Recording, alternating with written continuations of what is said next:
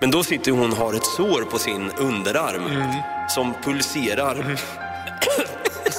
Och det är så jävla äckligt för man ser det kommer upp var. Det kommer upp var. De bara ser. Man ser hans mäktiga hakan, han stoppar den där skeden in i munnen. Jag tror vi får avbryta nu. Jag tror att David spyr snart. Det är så jävla vidrigt. Två män, en podcast. Tillsammans tar de en tidsmaskin tillbaka till det ljuva åttio- och nittio-talet. Och det blir minst sagt något kajko. Mina damer och herrar, jag ger er Retro Bonanza.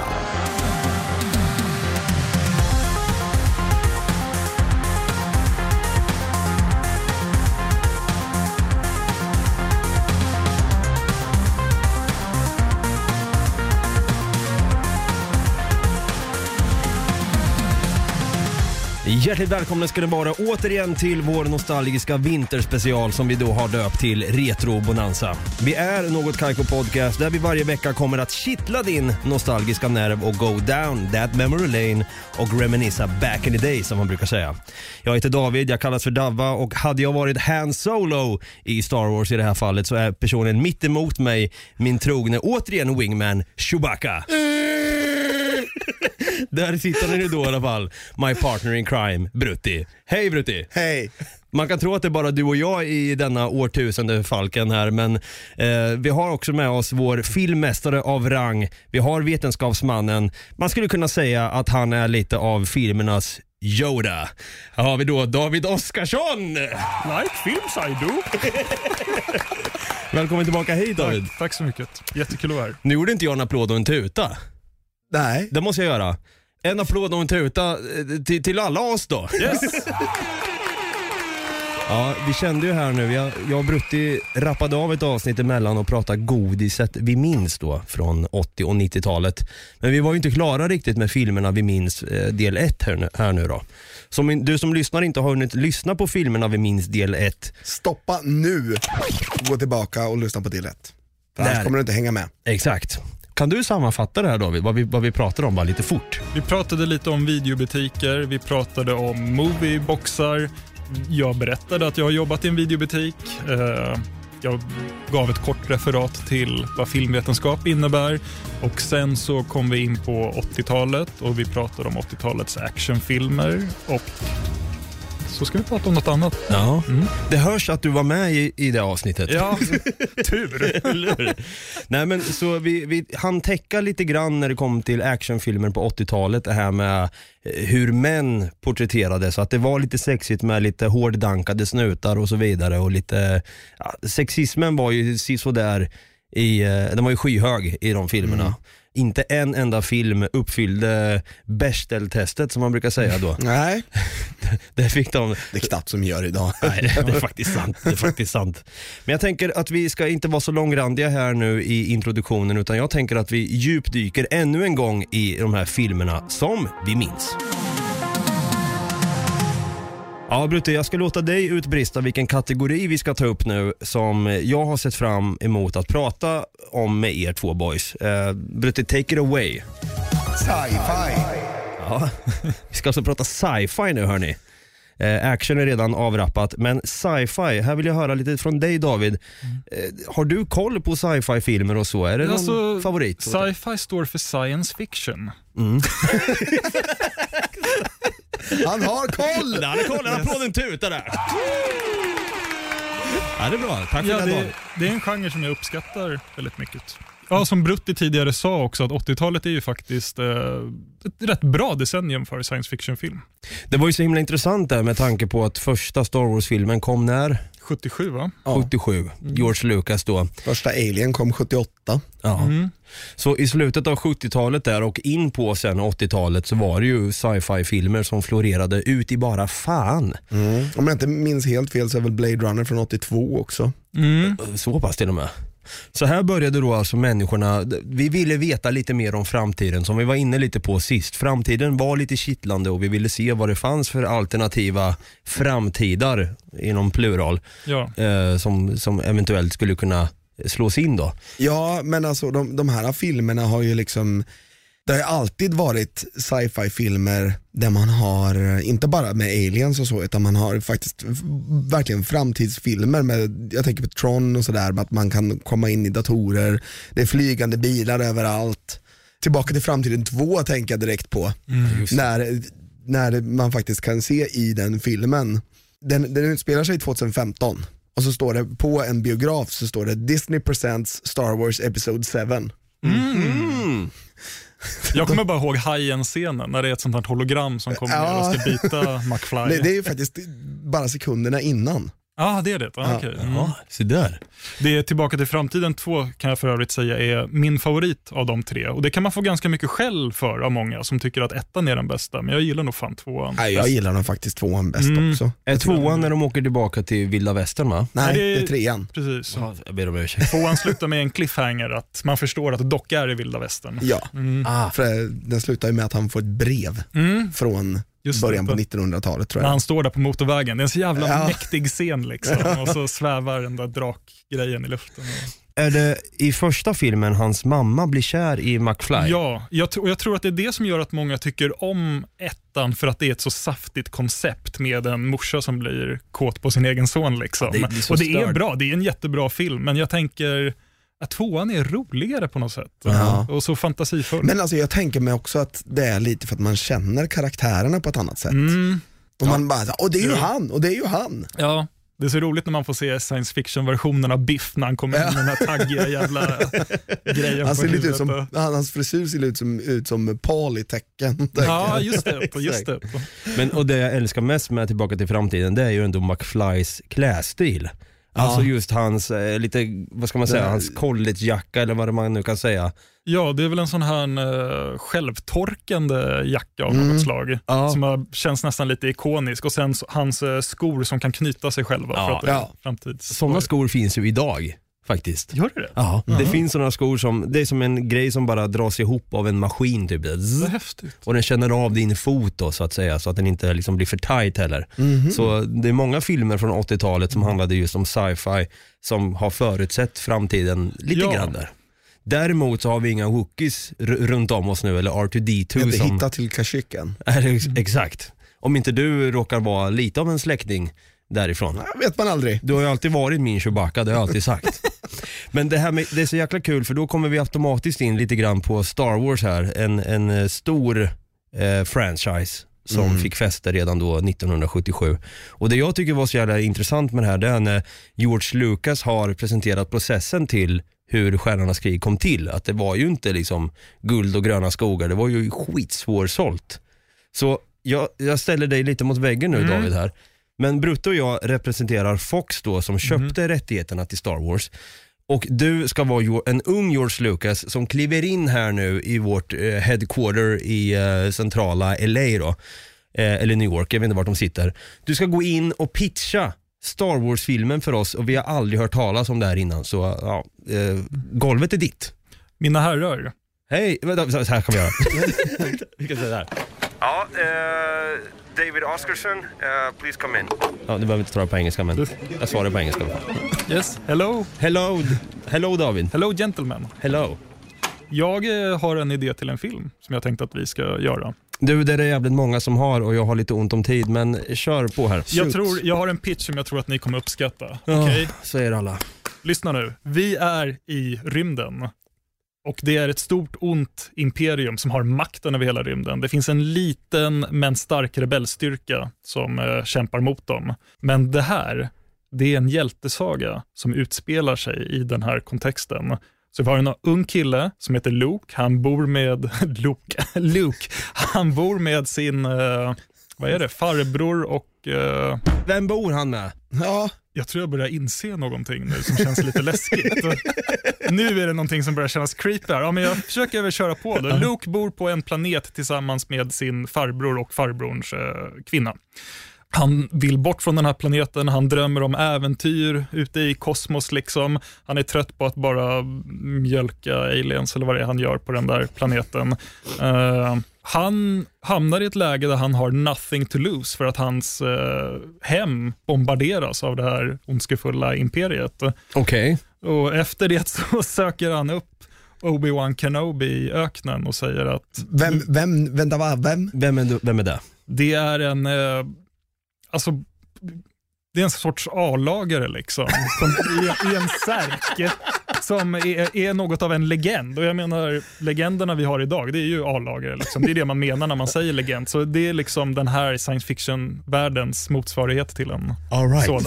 Okay. Alla känner till honom liksom, och Luke vet att om han ska ut i världen och få vara med om lite saker, då måste han leta rätt på Obi-Wan Kenobi. Aha. Det är rymdens Kenta alltså. Ja, lite så faktiskt. Vad händer sen då? Bara lite fort här. Ja, men han eh, stöter ihop med Obi-Wan Kenobi. Luke har dessförinnan fått tag på en robot, tror jag, som han tycker är lite märklig. Och så visar han den här roboten för Obi-Wan Kenobi. Och den här roboten kan spela upp ett hologrammeddelande där eh, en prinsessa vid namn Leia, som är en del av den här rebellstyrkan jag pratade om tidigare, berättar att hon är i nöd och behöver hjälp. Av ingen mindre än den här mannen som Luke då har sökt upp, Obi-Wan Kenobi. Oj då. Mm. Mm. Det här låter ju spännande faktiskt. Ganska bra grund till ett spacigt äventyr, om ja. jag får säga så. Frågan vad det är för spaciga svampar du har ätit. Nej, men det, det är så intressant det här med när George Lucas då kom in. Och, och the rest is history egentligen. Då har du inte ens kommit till Darth Vader och allt det där. Men, men det är så intressant med att han fick ju egentligen nobben flera gånger när han försökte mm. pitcha sin Star Wars-idé. Och sen till slut så var det ju Fox som nappade och jag vet inte... Budgeten var väl inte, han hade väl ändå hyfsat stor budget till en början med. Ja, hyfsa, en hyfsad budget. Mm. Men alltså det, det kan ju nog inte vara lätt liksom på sjuttiotalet komma in med sån här idé. Att det, var, det är en sann visionär av rang. Och oh ja. lyckas ändå liksom, det är ju många som har sagt att Star Wars är lite av en, en rymdopera. Ja. Och jag tänkte just, är inte, var inte George Lucas väldigt eh, inspirerad av såna här gamla, vad kallas de för, swashbuckle-filmer, alltså äventyrsfilmer, alla de tre musketörerna typ. Mm. Att det är något liksom av en sån klassisk eh, hjältesaga liksom. Ja, verkligen. Mm. He started from the bottom, now we're here, tänker han då, mm. med, med en grön ljusabel i handen och Drake. Blå, eller hur? En blå då, men sen har den ju grön. Mm, ja, men det är ju först i, i Return of the Jedi. Ja, men det är det jag menar. Started from the bottom, Jaha. now we're here. Nu ja, är det liksom. För att den blåa är Obi-Wans uh, ljusabel. Nej, Anakins. Aha, får han den av? Han får den av uh, Obi. Obi-Wan. Mm. Men den gröna han byggt Obi-Wan, ja, precis. Mm. Obi-Wan tar ju Anakins ljusabel mm. och mm. håller den till Luke. Aha. Så han stashar den. Han mm. har den bara hemma till Luke. Okej, mm. okej. Okay, okay. Just det. Ja, men alltså Star Wars var ju, det slog igenom med storm som sagt, minst sagt. Och sen blev det ju en trilogi av det. Det blev ju åttioett då Rymdimperiet slår tillbaka. Och då är vi inne på åttiotalet här. Många säger ju Empire Strikes Back, alltså Rymdimperiet slår tillbaka, är den bästa Star Wars-filmen there is. Varför ja. tror ni att uh, Rymdimperiet slår tillbaka är en bättre film än den första? Den motivationen som brukar ges är väl att det ska vara den mörkaste filmen. Mm. Där just liksom... den här movieplottarnas, eller movie-twistarnas movie-twist. Exakt. Mm. För det är ju en grej där med filmerna som fick uppföljare på uppföljare på uppföljare. Det här var ju en era, alltså åttio- och nittiotalet, där faktiskt sequels var oftast bättre än den första upplagan av filmerna. Mm. Det, det jag, tycker, jag har ett exempel. Vi kan ju ta Terminator då exempelvis då. Mm. Första Terminator-filmen har ju gått till historien, men den som alla minns idag, den som alla pratar om, mm. det är ju ändå Terminator två. Och det tycker jag är väldigt intressant, att man lyckades på den tiden mm. att kunna göra en uppföljare minst lika bra, men om de, inte bättre. Jag kan, jag kan ju tycka att de eh, lyckades eh, göra den onda till den goda på ett väldigt bra sätt. Ja, mm. verkligen. Och det är väl just det också, att man, mm. man gillar den. För mig är det lite raketforskning att kunna göra en tvåa bra idag. Idag måste du ha rätt recept för att kunna lyckas med det. Jag menar, Frozen två kom ut nu nyligen. Den är inte alls lika hypad som den första. Nej. De försöker det där liksom. Går Men, inte. Är det inte lite vedertaget dock, alltså bara som ett exempel nu, eh, nu kommer vi in på nittiotal och tvåtusental, att eh, Toy Story är en filmserie som bara blivit bättre och bättre för varje film. För trean anser väl de flesta är den bästa. Ja. Mm. Nu har ju fyran kommit också, jag har inte ens sett den. Den är faktiskt fantastisk. Den är det. Ja, jag, jag gillar den. Mm. Jag tycker, jag, jag håller med om det. Jag tycker mm. att de blir bättre och bättre. Även om, om ettan har liksom en speciell mm. plats i hjärtat, eftersom det var den första. Mm. Och jag var ju faktiskt liten när den kom. Så måste jag ändå säga att jag tycker nog att den sista är den bästa. Mm. Men det är också det här med Rymdimperiet slår tillbaka, om vi jämför med två tornen då, Sagan om ringen. Mm, mm. Där har vi ju liksom, det är klassiska mellanfilmer. Ja. Om mm. det ska vara då en trilogi, då börjar man ju, det är, man måste ju ha en stark början och ett starkt mittenparti. Mm. Men den blir ofta så här lite, ö, inte överflödig, den är fortfarande jävligt viktig. Men sen ska man komma till den tredje filmen och det är den som ska mm. liksom knyta ihop hela säcken. Så ofta blir ju liksom en mellanfilm lite så här, äh, ja. f- funkar väl liksom. De men, kallas ofta för transportsträckor. Mm. Ah, mm. All right. Men här lyckades ju ändå George Lucas med Rymdimperiet slår tillbaka och liksom, mm. ja, det blev en av de bästa Star Wars-filmerna. Mm. Vilken tycker ni är den bästa av de tre originalfilmerna?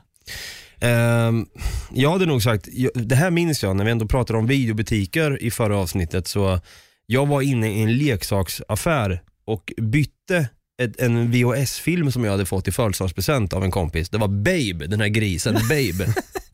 Och jag kände så här, ja men den här var lite gullig och så, men fan jag vill ju ha Star Wars. Mm. Så jag går in, byter in den eh, filmen, Babe då. Den min, modiga lilla grisen. Mm. Den modiga li, lilla grisen där min polare hade köpt den här filmen då. Fick ett kvitto tillbaka och sen ser jag, fan det är Star Wars Return of the Jedi på V H S där. Mm. Jag köper den.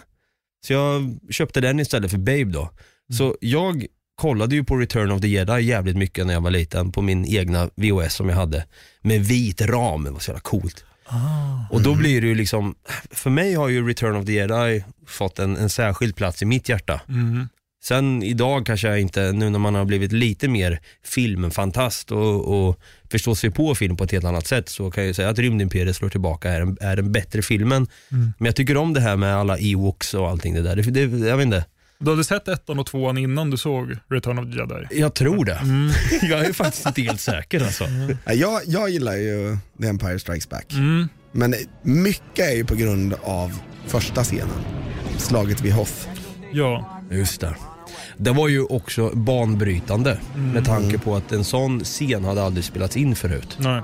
De, han använde sig av en helt ny teknologi för att få till de där liksom, scenerna också. Mm. Mm. När det är speeders som åker runt då, de här A T A T A T A T och fäller dem. Ja.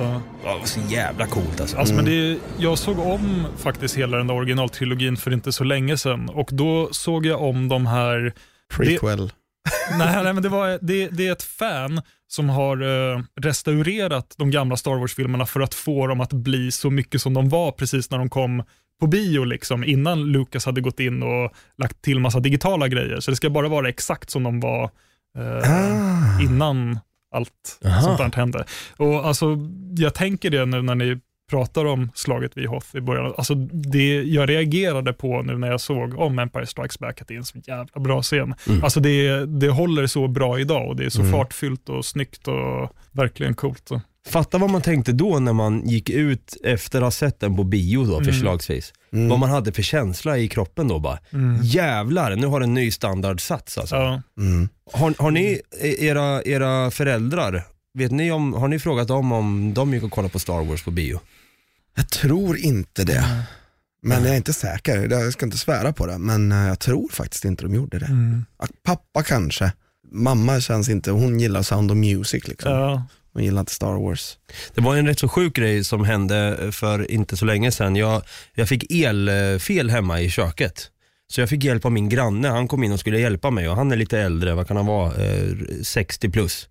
Och då hjälpte han mig. Och så fick han se då, jag, hade ju, jag har ju en R two D two och en Boba Fett och så vidare i, min, i mitt skåp där i vardagsrummet. Mm. Och då säger han så här, ah, du gillar Star Wars, säger jag. Ja, det gjorde jag med när jag var, när jag var ung liksom. Ah. Jag var på bion på, och såg den tredje filmen Jedins återkomst, mm. åttiotre liksom.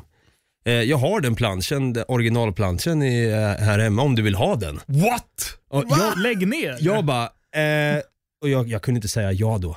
Det, det skulle vara helt fruktansvärt om jag sa ja. Jag bara, nej, alltså, och du, den där ska du behålla. Det är ju samlarvärde deluxe på den om du har den liksom. Så jag kände ju så här där och då, bara, nej, det hade varit skitcoolt att ha den. Men om han har barn eller så vidare, fan den där måste ju gå i generations liksom. Mm. Inte genom granne för att han fick elfel helt hux flux liksom. Jag tänker, för även om det är den svenska affischen, vilket jag antar att det är, så är det ja. värd en hel del med ja. tanke på att det är just Star Wars liksom. Verkligen. Nej, för, för mig då, med tanke på att jag hade Return of the Jedi som favoritfilm, så hade den suttit mm. som smäcket där på mm. väggen i sovrummet eller i vardagsrummet. Men nej, jag förstår det. Nej, den ska han behålla, tycker jag. Vi har inte pratat så mycket om det jag ville prata om egentligen. Det var Aliens. Mm. Eller Alien, liksom filmerna då, som, som var där vi pratade om att andra filmen var bättre. Mm. Och det håller jag med om där med. Mm. Att andra filmen är bättre. Men däremot så är ju tredje filmen helt värdelös. Okej, tycker jag. Nu hette det till här i Oj då. studion. Nej, jag tycker verkligen att den är helt värdelös. Jag, jag har sett mm. den typ två gånger och jag var så här: nej, den här filmen vill jag nog aldrig se om. Vad har David för svar på det? Uh, trean är ju ansedd som ett ganska stort misslyckande. Den versionen som gick upp på bio var ju inte David Finchers preferred version. Så om man köper filmen på D V D eller Blu-ray nu idag, så kan mm. man få två versioner av den. Och jag skulle väl personligen säga att alltså, hans eh, preferred version inte är så här asmycket bättre än den andra. Men Jag, jag tycker ganska bra om alla Alien-filmerna för att de är så himla olika varandra. Det är ganska uppfriskande när man ser oh ja. dem, liksom, att eh, de är så... Jo, ja. men alltså det är ju verkligen så här, första filmen är ju väldigt mycket av en skräckfilm. Mm. Men bara på det här skeppet, det är en alien som kryper runt i gångarna och dödar dem en och en. Andra filmen, det är mer av en actionfilm. Det är verkligen en actionfilm. Det är verkligen en så här... stänkare. Ja. Mm. Och sen har du tredje filmen som är liksom... någon sorts thrilleraktig... Ja, nästan ett fängelsedrama nästan. Ja, men slag. faktiskt. Mm. Under vilken tidsspann släpptes de här tre filmerna? Var det, det började sjuttio... sjuttioåtta och sen så kom nästa... Jag vill säga åttiosex faktiskt. Ja, jag vill också säga åttiosex. Eh, på Aliens... Och Alien tre gissar jag nittiotvå nittiotvå är det, okej. Okay, mm. ja. Och sen så kom ju Jean-Pierre Genets fyra, Alien Resurrection nittio. nittioåtta eller nittionio? nittiosju nittiosju fan, ja, så då. Nära. Men kan det vara någonting med att eh, olika liksom, tidsepokrar här, skulle man kunna säga? Nej, men att den första kom på sjuttiotalet, sen var vi inne på åttiotalet, sen nittiotalet. Ville man ha lite annan vibe på de här filmerna liksom? Att man ville ha lite skräck i början där, mm. sen går det vidare till en action, för det var inne med action, och sen in på nittiotalet där, då ville man ha lite thriller och lite liksom, psykologisk ja. thriller. Mm. Jag tror att det kan ligga något i det. Och sen faktiskt. Också att det är liksom väldigt olika regissörer som har gjort dem också. Ja, de är verkligen. Väldigt egna skapare. Ja. Det jag tänker på också, det är ju liksom att um, James Cameron har ju gjort den andra filmen, Återkomsten, vilken är min favorit. Det var den som jag såg först och det är den jag mm. sett flest gånger. Uh, men jag kommer ihåg att Filmstaden, eller S F hette det ju då, hade ju på trettioårsdagen, fyrtioårsdagen, trettioårsdagen, trettiofem, äh, skitsamma. Mm. Så hade ju de något jubileum i alla fall och drog mm. upp den på bio igen. Mm. Mm. Som någon så här, de hade ju någon så här jubileumsgrej, vet jag. Var det, du såg den då? Eller? Nej, jag var äh. faktiskt inte det. Men de skulle, jag vet inte, de skulle bara så här restaurerat filmen lite grann. Mm. Så jag kände att, nej. Det är ju lite coolt när filmer får en comeback på bio så. Absolut. Då blir det lite mer så här, fan det känns som att man åker tillbaka till tiden då och får mm. uppleva filmen på nytt.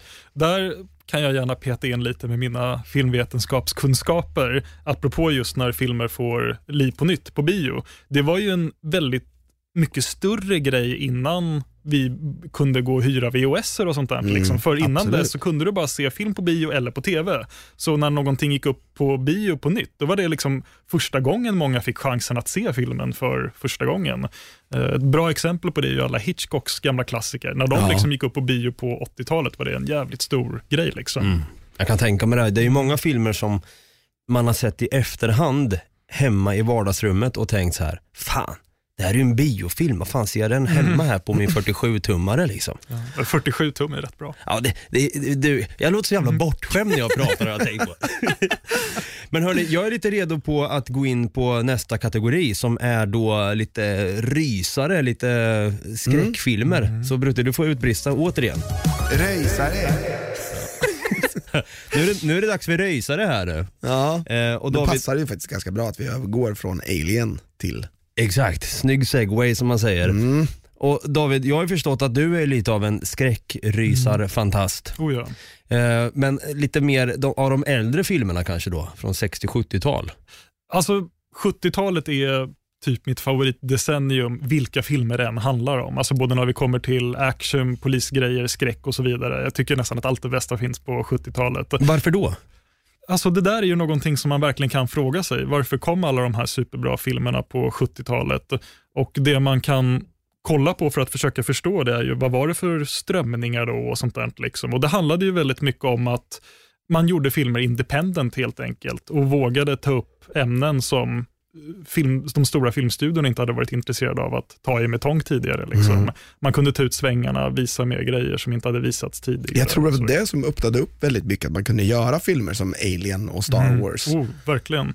Man brukar ju prata om någonting som kallas för New Hollywood, och en av de filmerna som drog igång den rörelsen, om man nu ska kalla det för det, är ju Easy Rider. Mm, just det, med Peter Fonda mm. och Dennis Hopper. Dennis Hopper. Mm. Tror jag. Det här är en film som inte jag har koll på alls. Mm. Easy, ja. Easy, Easy Rider. Rider. Mm. En klassiker. Fan, jag känner mig så dum ibland. Och tyvärr bara sett den en gång, och minst den lite vakt nu. Men den brukar ofta få liksom stå för hela New Hollywood.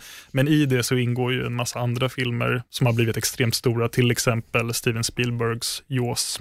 Mm. All right. Som man, man tänker på åttiotalet kanske som det stora blockbuster-decenniet, men många menar ju att den absolut första blockbusterfilmen som gjordes var just Steven Spielbergs Jaws, och det känns ganska rimligt just för att den har det här tydliga konceptet. Ja, exakt. Det är ju verk- verkligen så här, det ska vara någonting som händer i början som är väldigt mm. dåligt, och sen så ska den byggas upp så att det blir ganska bra mm. och sen ska den bara tvärdyka rakt ner, för det händer, det liksom kommer en twist som gör att det bara går rakt mm. ner i botten för för eh, protagonisten, och sen så ska den sluta lyckligt. Ja, och så har den som så många åttiotals blockbusters också en väldigt stark minnesvärd specialeffekt som ju i Jaws fall är hajen. Ja. Men jag skulle säga att det som skiljer Jaws från många av de blockbusterserna som kom på åttiotalet är att den har någonting som de inte har. Den har riktigt drama, den har liksom riktig psykologi som man inte är så bortskämd med på åttiotalet. Mm. Det, den känns mer seriös helt enkelt.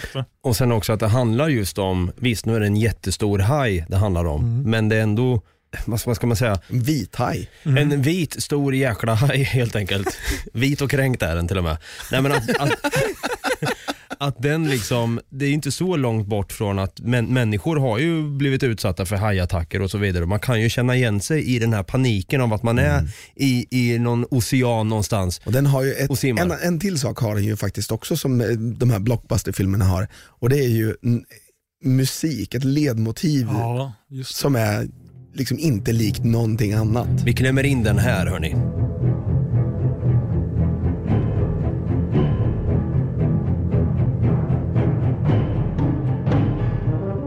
Och vad, vad är det han säger nu igen? Det är något episkt citat som han säger där på båten. We're gonna need a bigger boat. Ja, just det, den ja. Ja, den där går ju till historien. Och jag tror en till stor replik på slutet där. Smile you son of a... ja, klockred alltså. Men sen då, om vi går över någon som för mig i alla fall ändrade lite skräckfilmsgenre, eller det var ju fortfarande inom skräckfilmen. Jaws var ju såklart en psykologisk skräckfilm, men någon annan som hade koll på det, hur man ska liksom skapa trauman hos människor, det var ju Stephen King. Och då pratar jag ju självklart om Stanley Kubricks The Shining. Mm. Och här börjar vi prata allvar. Här var det ju lite så här... Här tänker man så här, okej, okay, vad har både Stephen King och uh, Stanley Kubrick rökt för någonting? Det här är väldigt obehagligt. Kan man ens göra film på det här sättet? The Shining har ju säkert, de som såg det på bio då, och de var runt sexton sjutton år och var lite olydiga där. Och jag vet inte om det var någon åldersgräns på The Shining då. Hade de... Det tror jag nog. Det måste ha varit femton här i Sverige. femton i Sverige, ja. ja. Men de som kanske gick dit och kollade på den när de var elva tolv bara för de hade en storebrors eller storesyra som ville bara, men kom igen, det går bra så här. Och så lyckas man smuggla in sin elvaåring där då till, mm. till brorsa. Det är nog många som har fått trauman. Det finns tre scener i den filmen som jag tänker direkt ger trauman. Eh, den första jag tänker på det är när han hittar den här unga tjejen i badkaret mm. som blir en... förmultnad gammal dam istället. Oh! Den är skitäcklig. Eh, tvillingarna När, ah. när, när han kommer på sin uh, trike och, mm. och det kommer blod ur hissen. Fy fan. Och sen är det nummer tre då, när han kommer in genom dörren och bara here's Johnny. Ja, det är psykotiskt där alltså. Det är väl de tre mest ikoniska grejerna i filmen. Mm. Ja. Jag lägger gärna till en annan minnesvärd detalj, och det är ju i slutet när Jack Torrans fru Wendy har panik och springer mellan olika rum, och liksom, då har det verkligen spökerierna slagit ut. Det är ah. spöken överallt, och så tittar hon in i ett rum och så är det en gammal herre som sitter ovanpå en säng och blir avsugen av en man i en björnkostym. Mm. Bara det? det ja. Hur sjukt är inte det där liksom? Det är väldigt speciellt. Och att man vågade göra sådana filmer mm. så in på åttiotalet, för det var ju fortfarande lite så här... Mm. Ja, men det här, den kom nittonhundraåttio. Det... Exakt, det, det var faktiskt någonting jag satt och funderade på hemma innan jag kom hit för att vi skulle spela in de här avsnitten. Den är ju en sån här typisk skarvfilm mm. och många menar ju att den är mer som en sjuttiotalsfilm än en åttiotalsfilm. Ja, men jag, jag tänker med den som en sjuttiotalsfilm. Mm. Jag, jag var rätt säker på att den kom sjuttioåtta eller sjuttionio, men mm. så jag kollade upp det där och så var det ju nittonhundraåttio då. Men den började spelas in redan sjuttioåtta vill jag minnas att jag läste på mm. nätet. Och den har ju mycket av det här färgskalan som jag tror att vi ofta kopplar med sjuttiotalet, att det är brunt, orange och sådana ja, grejer. Precis. Verkligen. Mm. Men sen kom ju en ny våg av skräckfilmer också in på åttiotalet, och det här blev ju nästan det stora, det som blev lite kommersiell skräck mm. skulle man kunna säga, och jag vet inte, jag, jag vill gärna säga slasherfilmer. Jajamän. Eller hur? Jag, jag, det... Det, det här är grejer som jag bara känner så här, fan vad påläst jag känner mig, men jag sitter och chansar lite här och väntar tills David säger bara, app, app, det är fel. Har du några, någon info på det här med, med slasherfilmer och, och varför det kanske blev som så att man helt plötsligt skulle ja, se massa ungdomar som såg normativt bra ut bli totalt jävla slaktade med en machete exempelvis? Oh. Vart, vart kom det ifrån tror du? Det är ju egentligen, jag skulle säga att det är från sjuttiotalet, för jag skulle vilja säga att det började med Halloween. Mm. Den filmen som man brukar säga är den absolut första slasherfilmen som drog igång allt är en film som jag dessvärre inte har sett än. Mm. Och det är den kanadensiska skräckfilmen Black Christmas från nittonhundrasjuttiofyra. Mm. Som jag tror att det har kommit en remake på nu ganska ja. nyligen. Black Christmas, det var alltså en, en, en slasherfilm? Ja, man brukar kalla det för proto-slasher liksom. För att vågen var ju inte igång, men att det, den är ett av de första exemplen på ja, när massa unga människor dödas på kreativa sätt.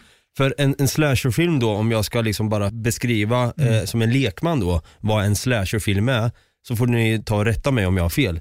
En slasherfilm då utspelar sig att det är ett gäng med ungdomar förslagsvis då, eller att det utspelar sig i ett hus eller vad det nu kan vara, eller på en camping någonstans, och sen är det en ensam eh, mördare mm. som antingen är en, en människa eller någon form av övernaturlig sak, där den personen bara ska bara gå på en killing spree och mörda alla på mm. olika kreativa sätt. Mm. Det är väl en enkel förklaring på en slasherfilm. Mm. Och då har vi ju liksom filmerna som Fredag den trettonde, Terror on Elm Street, kan den räknas som en slasherfilm? Alltså ja. Då, ja. Då tänker jag på Freddy Krueger då, att han mm. besöker sina offer i, i drömmarna där och mördar dem. Och som Brutti sa, Halloween-serien är ju... stilbildande. Precis. Mm. Mm. Och då har vi ju, just när det kommer till Fredag den trettonde, de här filmerna kommer jag ihåg att jag hade ett maraton ihop med två polare till, till mig då. Och vi liksom upplevde ju Fredag den trettonde på ett helt annat sätt, för det här var ju filmer som inte vi hade så stor koll på, utan vi valde att när vi gick på gymnasiet bara, fan ska vi inte se de här Fredag den trettonde? Man har ju bara sett någon gång på så här mm. eh, någon kort eh, videoklipp av det liksom. Men vi vill ju bara, nu ska vi plöja alla de här filmerna och ta det för vad det är. Men det jag tycker är så jäkla intressant med de här filmerna, det är att jag, de är ju lite töntiga också. Och det är det som blir det charmiga med det hela. Liksom, att... mm. Ja, men jag tänker det också. Men jag, jag tänker ju The Texas Chainsaw Massacre också. Mm. Den kom ju sjuttiofyra. Den får man nästan räkna in den, lite där faktiskt. Den är ju lite så. Mm, absolut. Och det skulle vara sjuka jäkla mördare då som... använde kanske ett klassiskt tillhygge då. I Fredag den trettondes fall, då var det väl en kniv i de första filmerna han hade, och sen gick han över till en klassisk machete, machete. Mm. Och den där hockeymasken då. Första filmen jag såg i serien var faktiskt del åtta, Jason Takes Manhattan, som ju inte brukar hyllas som den bästa i serien, men jag var väldigt ung och påverkbar när jag såg den.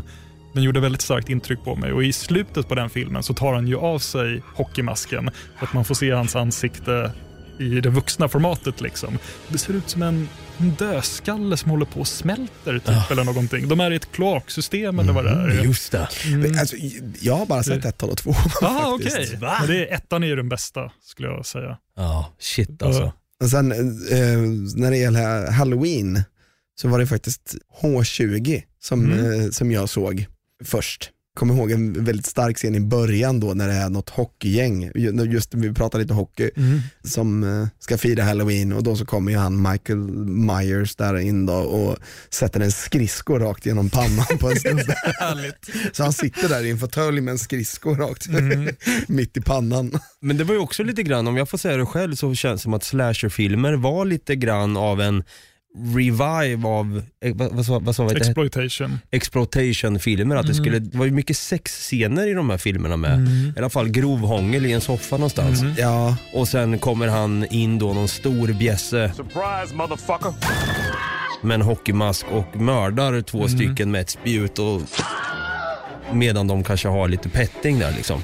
Det var väl lite grann eh, exploitations vibe på det där hela. Fast med en budget. Ja, men precis. Ja, precis. Med lite mer budget och kanske liksom lite genom ett mer åttio-tals cyniskt filter på något sätt. För ja. m- liksom mycket av den här intressanta, snygga karaktärsbildningen i filmer från sjuttio-talet, den var liksom lite som bortsopad, och mm. man fick se ett gäng stereotypa, vackra ungdomar liksom bara mördas utan någon ja. superbra utan anledning. anledning. Ja. Men alltså det var verkligen exakt. Särskilt i Halloween skulle jag säga. Nej, nej precis. Alltså det är ju så intressant med första filmen när man knappt vet någonting om mm. Michael Myers. Man får lite förklaringar och sånt där i de efterföljande filmerna, men John Carpenter står ju inte för det själv. I första filmen är det verkligen att man har fan ingen aning om vad Michael Myers håller på med. Varför är han ute efter Jamie Lee Curtis liksom och förföljer henne och så. Ja, exakt. Ja, för det är väl hans syster. Det är det som framkommer i tvåan och ja. som Carpenter inte alls tycker om att ja. det är så. Nej. Men det, det som jag tycker är så kul, som jag alltid stör mig på och som jag vet fortfarande följer efter i skräckfilmer, det är alltid att det är någon ovetande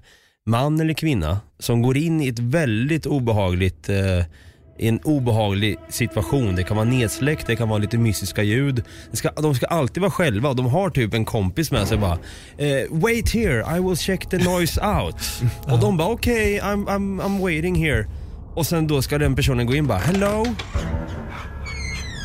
Och så och sitter man där i soffan, skiter i det igen bara, varför går du in själv för? Men det, är som... det här reagerar ingen normal människa. Det är ju psykotiskt, men du vill ju dö. Du blir lack på det. Fan vad lack jag blir. Kommer du ihåg den här scenen i Scream? Ja. När hon ska hämta någonting i garaget. Och sen ska...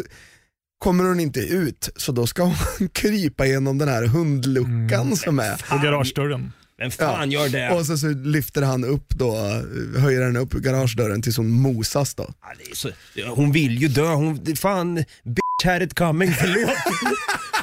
Stackars unga blonda Rose McGowan. Flera år innan hon blev ihop med Marilyn Manson. Ja, det, var det så till och med? Ja. Nej, men alltså det är så jäkla kul det där med att så börjar många skräckfilmer även idag. Liksom. Det har blivit att det är själva... plotten, synopsisen liksom. Det ska alltid mm. vara någon som är lite dum i huvudet mm. som verkar ha en death wish sen långt tillbaka. Alltså jag skulle gärna vilja att en film idag, en skräckfilm som görs idag, att den är lite verklighetstrogen på ett helt annat sätt. Att så här, är det verkligen smart att du har hört massa mystiska ljud, någonting står inte rätt till, men det första du vill göra då, det är att du går in och tar en dusch mm. själv och höjer musiken så att du, du vill vänta, du vill ha en kniv i ryggen liksom. Det har faktiskt hänt när jag, eh, när jag var yngre, så kunde jag sitta då och eh, om jag hörde något ljud mitt i natten där, och jag satt vid datorn och bara, vad fan, och morsan är inte ens hemma. Och så sitter jag där vid datorn och bara, hallå? Hallå?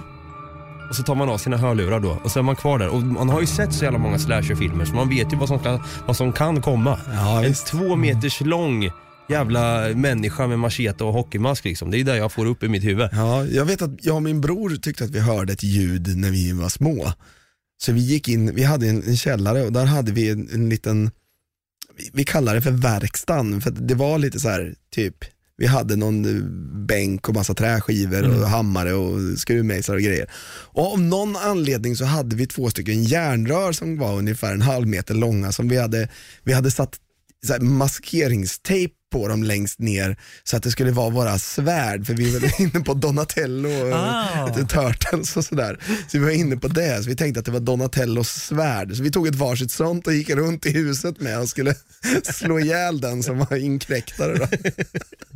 Men jag kunde ju komma på mig själv då också, att bara för att jag skulle skrämma skiten ur den här mördaren då som var ute efter mig, då kunde jag förställa min röst också så att jag lät lite mer arg, bara hallå! Är, är det någon där nere som väntar på mig? Eller nu jävlar, kunde jag säga. Så, så istället för att du... Så att han då, ja. Jason två meter lång som bara är ute efter att döda, han bara, ah fan, han lät lite för farlig. en komma sjuttio lång liksom på övergården. Jag sticker. Jag känner igen mig det där jättemycket. Jag hade en egen grej när jag var ung och växte upp i ett hus mitt ute i en mörk skog på landet. Oh, fy fan. Och så kunde jag vara hemma själv då för med att jag har någonting.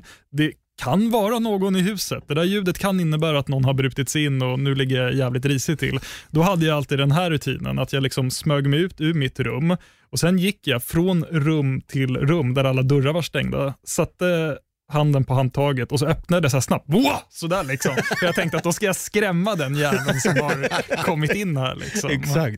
Men tänk, övertaget. Men, men tänk om det skulle vara någon som bara var där nere och skulle bre en macka eller vad det kan vara. Stå med en osthyvel och ren, i ren panik för att du skrämmer den personen, ja, bara, får du en hyvel rakt i, i pannan. Det där låter som något som skulle kunna vara med i en riktig slasherfilm faktiskt. Just den grejen att någon så här bara, ah, och har misstag. Hugger ihjäl sin kille eller tjej. Osthyvlaren liksom. Ja, oh, shit alltså. På tal om lite slasherfilmer så är ju också en, en annan favoritgenre, det, det, det är fortfarande inom, inom skräck då, men eh, splatterfilmer. Då pratar vi zombiefilmer och, och massa geggamojs och snusk. Ja, Peter Jackson, kungen liksom. Ja, Braindead. Det är så sjukt. Och Bad Taste. Och Bad Taste. Det är så jäkla sjukt att han senare, några år efter, får äran att regissera mm. Sagan om ringen-trilogin. Mm. Liksom. Det är så fascinerande faktiskt. Ja. Men det är väl m- mer på grund av att han har gjort filmen Forgotten Silver, som var en av de absolut första, ja, den där, sån här mockumentary-genren. Det är ingen film som jag har sett faktiskt. Ah, okay. den, alltså, den är inte jättebra, tycker inte jag. Så den är ganska långtråkig. För det, det, alltså, han har gjort en dokumentär som inte stämmer. Alltså, det, mm. det är bara påhittat alltihopa. Mm. Han... han har hittat gamla så här, Super åtta-rullar med, mm. med band från sin farfar som han intervjuar massa folk om. Och sen så, lite kuriosa om den här filmen är att när den väl gick upp på bio så tyckte folk att den var väldigt mm. bra och väldigt intressant dokumentär. Bara för att när han gick ut och sa att nej, men alltså, jag har hittat på den här. Mm. Folk blev så jävla arga då. Det blev liksom ramaskri över men det här. Var det inte att den håsade upp nationalandan i Nya Zeeland lite grann? För att det var ju liksom som att wow, vi har fått en ny Nya Zeeländsk legend liksom. Ja. Och så, ja, nej, det hittade Peter Jackson på. Ja. Aha, vad coolt. Så var det som gjorde att han fick senare eh, regissera Sagan om ringen. Det var ju så han... Han, eh... han visade sin range. Ja. Ja, för Braindead och eh, Bad Taste, alltså Braindead var ju en av de sjukaste filmerna jag har sett. En liten kuriosa där då, inte en kuriosa, en, en anekdot snarare. En film som har fått mig att kräkas på riktigt oh, oh. av att den är så jävla äcklig. Det är just är Braindead. Det, jag vet vilken Va? scen, jag vet vilken scen. Ja, jag tror också vet vilken det är. Det är när de käkar pudding. Ja, ja. Den är så jäkla sjuk. Frågan är om jag ens har mage till att beskriva den. Men jag kan bara göra det för, för skojs skull här. Jag och min polare såg den här scenen för att jag hade sett filmen själv innan. Och sen skulle jag då igen då, för jag mådde illa då av att, att sett den första gången. Men jag skulle visa den scenen igen för min polare så här. Du, den är så jävla äcklig scen i Braindead här. Alltså, den är så, det här måste du se. Han och jag skulle dra iväg och käka på McDonalds efter det här liksom.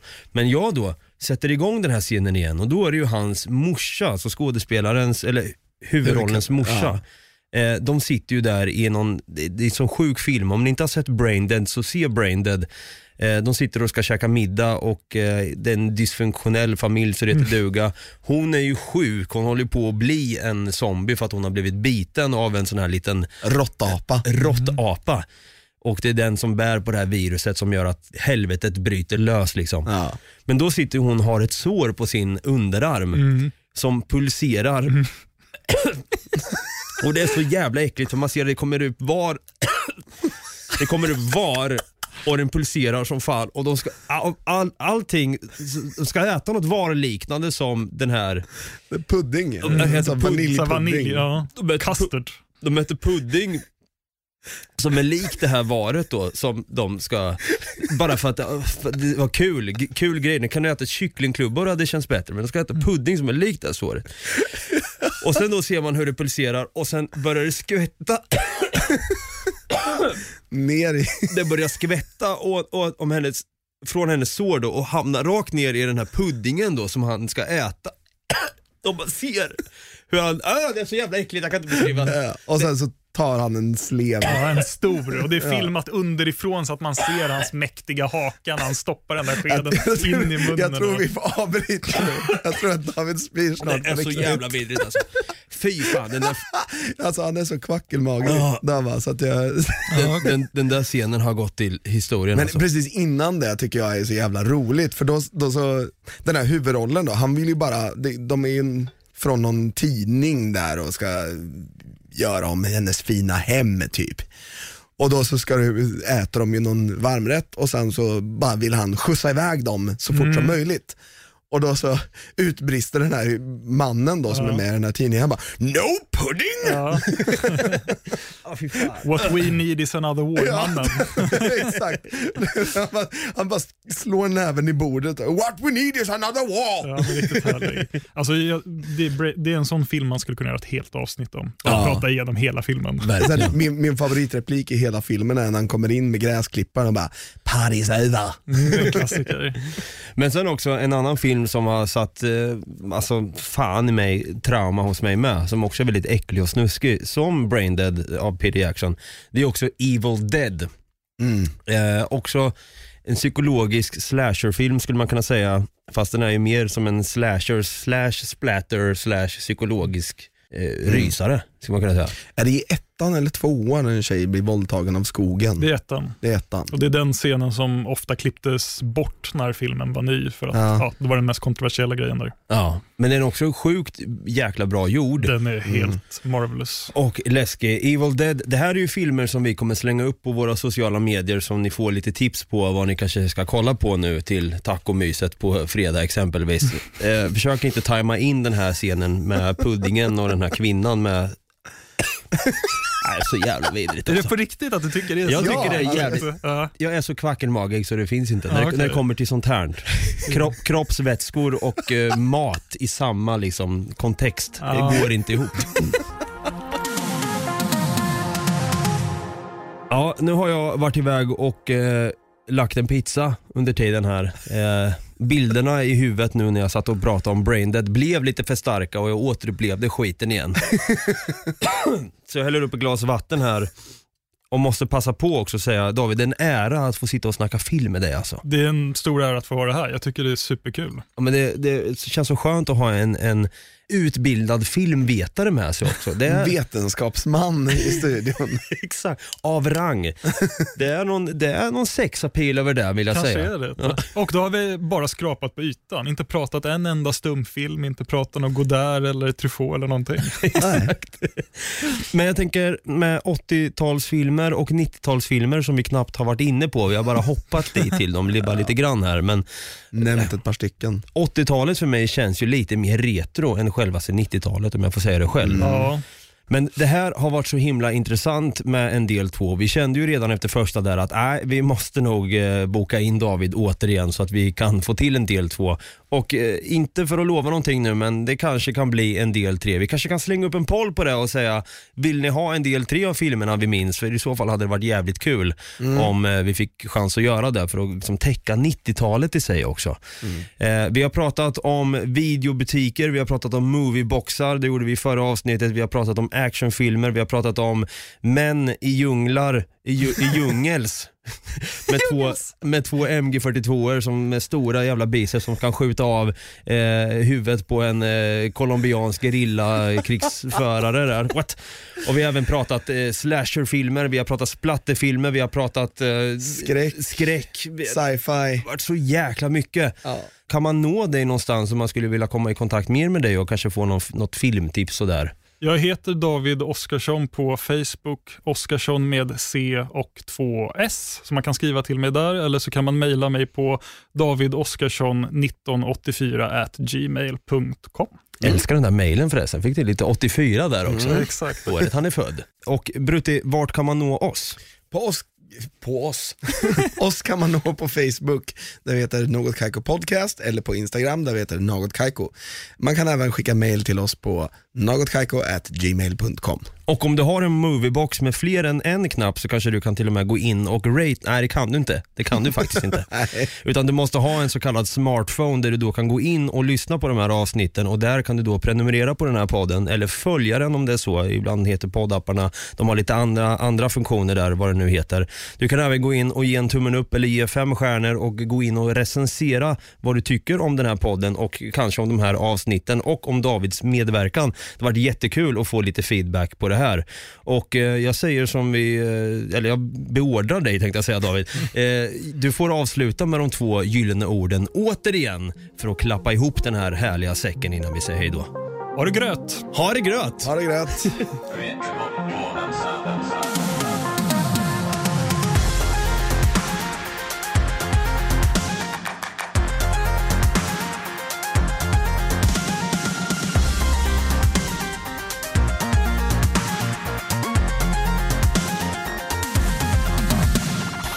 Produceras av I Like Radio. I Like Radio. Välkommen till Telenor röstbrevlåda. Hej min fina fina mamma. Kan inte du snälla swisha mig för fika? Älskar dig, puss puss. För att repetera det. Hej min fina fina mamma. Spara samtalet när du förlorat den som ringde på telenor punkt se slash missed calls.